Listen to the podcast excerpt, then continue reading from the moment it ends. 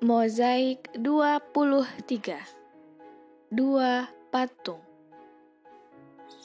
Kapal Mu'alim Syahbana baru akan berangkat esok pagi. Usai mengantarkan Enong mendaftar kursus, aku dan detektif M. Nur berjalan kaki menuju sebuah losmen dekat pelabuhan. Losmen yang hiruk pikuk tak ubahnya asrama itu adalah tempat singgah para pelaut yang kapalnya tambat di pelabuhan Tanjung Pandan. Kami mengambil kamar dengan dua buah dipan. Detektif M. Nur semakin diam, wajahnya seperti ingin menangis. Kasihan sahabat lamaku itu. Ia membuka tasnya dan mengeluarkan sebuah bingkai berisi foto ibunya. Diletakkannya foto itu di atas meja, lalu ia tergeletak di dipan. Tanpa daya, matanya kuyu memandangi foto itu. Aku tak mau mengganggu saat-saat melankolisnya karena aku pun sedang dirundung durja.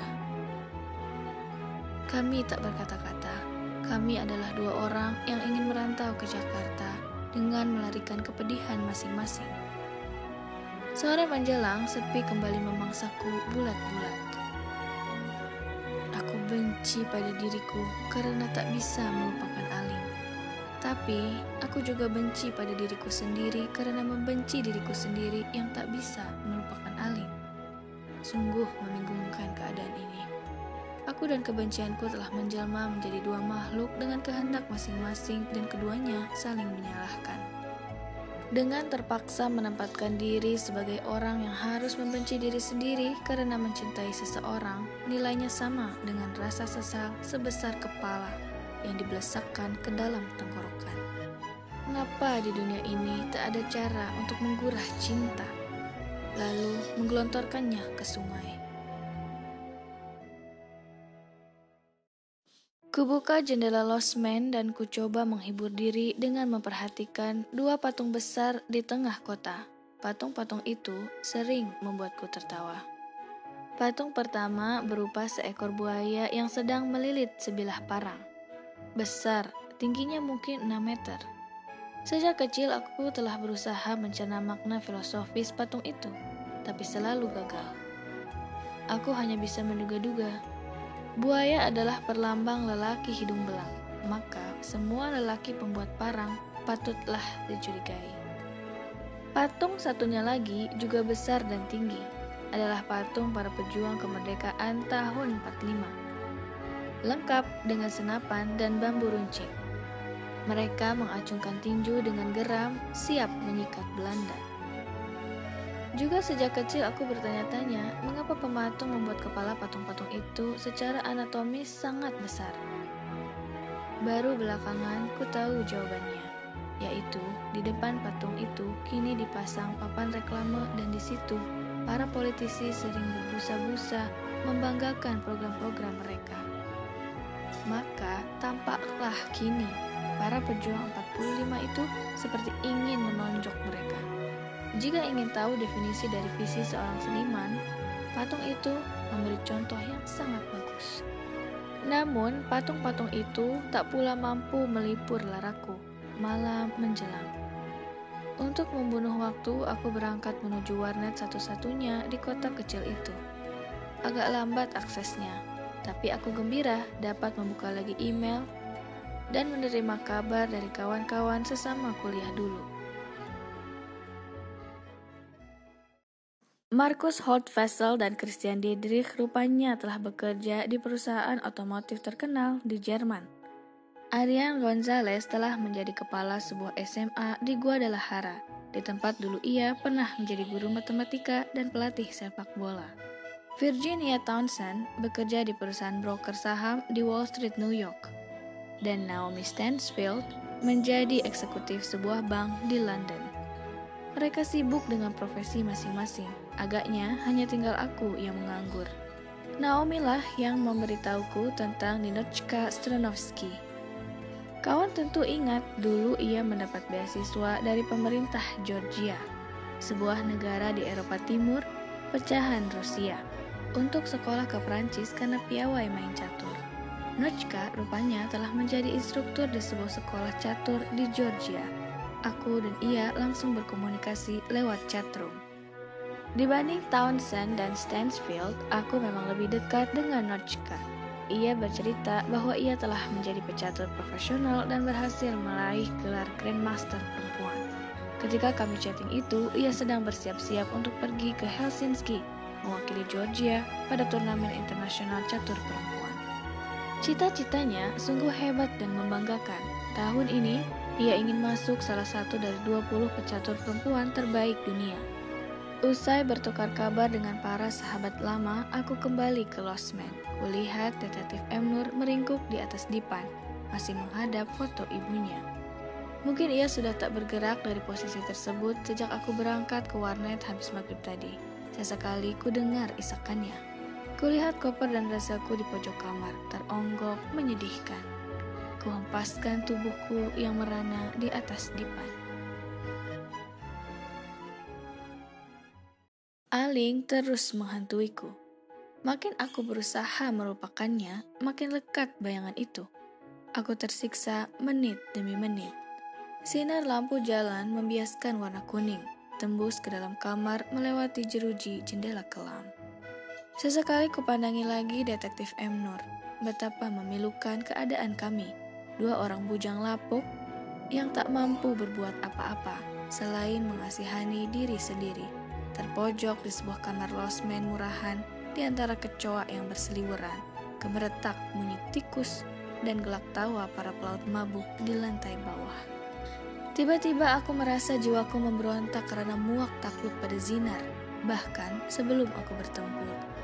Tiba-tiba aku melihat kepergianku sebagai kekalahan dan aku menolak semua itu. Tiba-tiba aku ingin membuktikan pada Aling bahwa aku bisa lebih baik dari lelaki ganteng yang tinggi itu. Kalaupun Aling memang tak menginginkanku langsung di depan hidungku. Aku pun siap sedia menerima kalimat yang paling klise sekalipun darinya. Misalnya, cinta tak harus saling memiliki. Eh, aku terhenyak lalu terpekur mengutuki diri sendiri. Pemberontakan itu lalu menjelma menjadi poligon di dalam kepalaku. Di sudut-sudut poligon itu bercokol Aling, Zinar, Enong, ibuku, dan Lenochka Strenovsky.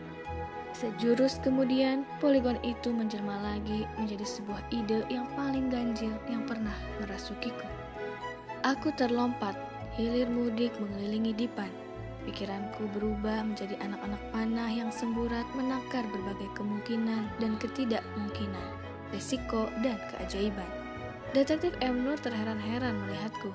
Ia terbaring lagi, menarik selimut dan membungkus diri dari ujung kaki ke ujung kepala. Sementara itu, perasaanku tak mampu meredam niat yang sinting yang ditentang akalku sendiri. Keduanya seakan bertuan masing-masing. Aku telah menjadi majikan bagi pikiran yang memberontak, tak dapat kupadam-padamkan. Aku benci setiap kali dirasuki ide yang gila karena ia akan menguasaiku dan merusak rencana yang telah kususun dengan baik. Pertentangan dalam diriku berlangsung hingga pagi. Pagi menjelang, aku dan detektif M. Nur mengangkat tas koper kulit buaya yang besar dan memanggul ransel. Jalan menuju pelabuhan jauh dan berdebu. Aku sempoyongan digelayuti tas dengan kepala berat karena tak tidur. Setiap kali aku ingin mengeluh, ku ingat wajah ibu dan omelannya yang meletup-letup. Aku kuat lagi. Sampai di dermaga, kulihat para penumpang gelap seperti kami sedang naik tangga tali menuju kapal. Kami berdiri di muka tangga itu. Mualim Syahbana berseru, Boy, Mengapa diam saja di situ? Ayo naik, berlayar kita. Aneh, aku sangsi. Detektif Emner mengerling padaku. Sudah siang, ayo boy. Penumpang lain bergegas naik, kakiku seperti dipaku. Ay, ayo ke Jakarta. Aku tak beranjak. Kukatakan pada detektif agar naik ke kapal. Ia tak bergerak. Cepatlah boy, sudah surut jauh, kandas nanti kapalku. Bentak Mu'alim. Aku terpana lalu secara tak sadar berteriak. Aku tak jadi ikut Mu'alim. Mu'alim menatapku. Aku menatap detektif. Detektif menatap langit. Kusuruh lagi detektif naik ke kapal. Naiklah sendiri, boy. Aku batal ikut. Detektif tak peduli pada kata-kataku. Aku heran. Ayo detektif, berangkatlah. Jangan ikuti aku. Masih ada yang harus kubereskan di kampung. Bulan depan, kususul kau ke Jakarta. Ia membeku, wajahnya tampak sangat sedih. Aku tak tega, boy. Kasihan ya, kasihan. Oh, ia pasti tak tega meninggalkan ibunya. Ia memang pria penyedih. Matanya merah karena sejak semalam menangisi ibunya. Tapi kurasa ia harus berangkat. Janganlah kau risaukan ibumu. Ibumu pasti mengerti. Ini demi masa depanmu. Langkahkan kakimu. Raih mimpi-mimpimu. Kursuslah. Kau harus berangkat ke Jakarta. Ia tetap diam. Wajahnya semakin sedih. Kuelus-elus punggungnya.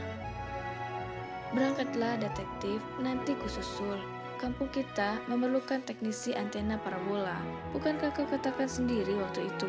Menjadi teknisi antena parabola adalah tugas yang mulia. Begitu kan katamu? Berlayarlah. Detektif menggeleng-geleng pilu. Ia tertunduk. Air matanya berjatuhan. Maaf, boy. Ini bukan karena ibuku. Aku terkejut tak kepala. Jadi, karena siapa kau tak mau pergi? Siapa yang tak tega kau tinggalkan? Detektif mengangkat wajahnya. Jose Rizal, boy,